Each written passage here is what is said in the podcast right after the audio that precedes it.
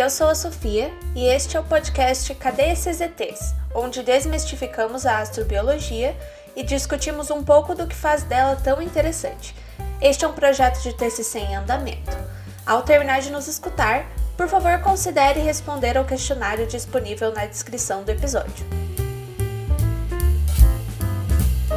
Neste episódio, vamos discutir os astros categorizados como Ocean Worlds e a sua importância para a astrobiologia. Além dos planetas, existem outros tipos de astros que são interessantes para a astrobiologia, como luas. Um grupo particularmente interessante são os chamados Ocean Worlds, uma categoria de corpos celestes que possuem oceanos líquidos. Relembrando o que discutimos no primeiro episódio, a vida como nós a conhecemos depende de água líquida, ou seja, lugares com grandes oceanos de água líquida possuem grande potencial. Exemplos incluem as luas Europa, Titã, Enceladus, Ganymedes, Tritão e Calisto, os planetas anões Plutão e Ceres, entre outros. Não é necessário que a presença de um oceano seja irrefutavelmente confirmada, apenas o potencial já é o suficiente. Vamos falar em maiores detalhes de dois destes, Europa e Titã. Um dos astros mais promissores quando se trata da busca por vida extraterrestre é a Europa, uma das 79 luas até hoje descobertas orbitando o planeta Júpiter. Sua superfície é coberta por uma camada de gelo entre 15 e 25 km de profundidade, com longas fraturas e manchas escuras de composição desconhecida, que fica acima de um oceano líquido de 60 a 150 km de profundidade. Abaixo do oceano, especula-se que exista uma camada rochosa. A sonda espacial Galileu, lançada em 1989 pela NASA e que orbitou Júpiter e suas luas durante anos, é a principal fonte de informações que temos sobre a Europa. Europa pode ter elementos comumente associados com vida, como carbono e hidrogênio, desde sua formação.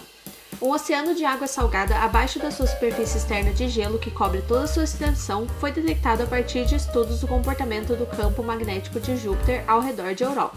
Mas esse tipo de análise é especialidade dos físicos e não minha. A influência de Júpiter por meio de radiação em seu campo magnético pode causar aumento de temperaturas em Europa e poder auxiliar interações entre o fundo rochoso e a água do oceano e é possível considerar a possibilidade de atividades geológicas, hidrotérmicas e até vulcânicas que permitissem a existência de vida nessas áreas. Outro ponto de interesse é a facilidade que pesquisadores teriam de coletar dados, ou, pelo menos, tão fácil quanto coletar dados de algo a 628,3 milhões de quilômetros da Terra seria. Em 2013, o telescópio Hubble coletou dados que indicaram que a Lua pudesse estar ativamente injetando vapor, possivelmente de água, no espaço uma sonda poderia facilmente coletar esse vapor do espaço. Confirmação disso poderia também indicar atividade geológica em Europa. Assim, Europa poderia apresentar os três principais requerimentos para a vida mencionados anteriormente: uma fonte de energia, um solvente líquido e a presença de nutrientes para a formação de enzimas e de biomassa. Essas teorias são os principais pontos de estudo da missão Europa Clipper, que discutiremos no episódio 10. Titã, por sua vez, é a maior lua do planeta Saturno é envolta por uma espessa atmosfera de nitrogênio e metano, com sua camada mais externa sendo formada de água em forma de gelo, e suspeita-se que abaixo dela exista um oceano de água salgada líquida. Titã é o único astro do sistema solar que apresenta um ciclo rotativo de líquidos similar ao ciclo da água terrestre, mas com diferentes elementos envolvidos. Sabe como a água na Terra forma nuvens, daí chove, forma rios e lagos e evapora de novo? As temperaturas em Titã chegam a menos 179 graus Celsius, possibilitando a existência de metano e etano líquido, exatamente como acontece com a água aqui na Terra. Estes dois compostos líquidos formam lagos e rios na camada externa de água congelada. Esta camada de gelo na superfície é dura feito pedra, devido às baixas temperaturas. Sua superfície apresenta poucas crateras de impacto por outros objetos celestes, indicando uma maior atividade geológica, e podem-se observar formações similares a dunas compostas por grãos de hidrocarbonetos. Imagine uma paisagem muito similar à da Terra, com lagos e vales e chuva, mas de elementos completamente diferentes. Outro ponto de interesse é que, ao interagir com a luz ultravioleta, as moléculas de metano e etano formam outros elementos relevantes, como nitrogênio e oxigênio.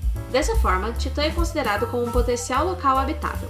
Não se sabe ainda a origem do metano em sua superfície, uma vez que continua detectável em grandes quantidades apesar de sua degradação por raios ultravioleta.